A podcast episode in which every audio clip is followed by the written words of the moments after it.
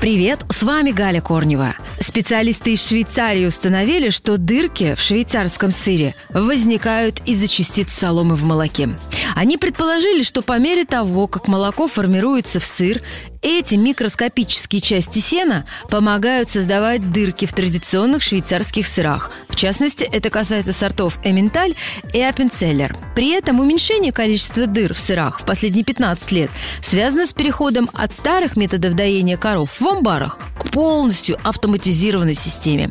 Ну, так это или не так, остается только догадываться, потому что с дырками в швейцарском сыре связана целая история. Из-за них существует ошибочное мнение, что швейцарский сыр, а, он весь в дырочку. Так за границей менталь часто называют просто швейцарским, а большинство сортов сыра Швейцарии не имеет дырок вообще.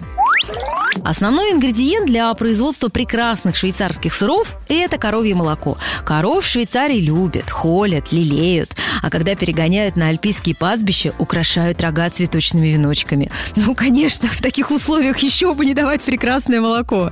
И сыр очень ценится. С ним связаны различные традиции. Например, э, в кантоне Берн окончание пастбищного сезона – это особый праздник. Все съезжаются в долину и на берегу Тунского озера складывают круги сыра. Их делят среди хозяев тех коров, что пасутся на альпийских лугах. Каждый хозяин получает столько сыра, сколько его коровы дали молока в этот сезон. На сегодня это все. Ваша Галя Корнева.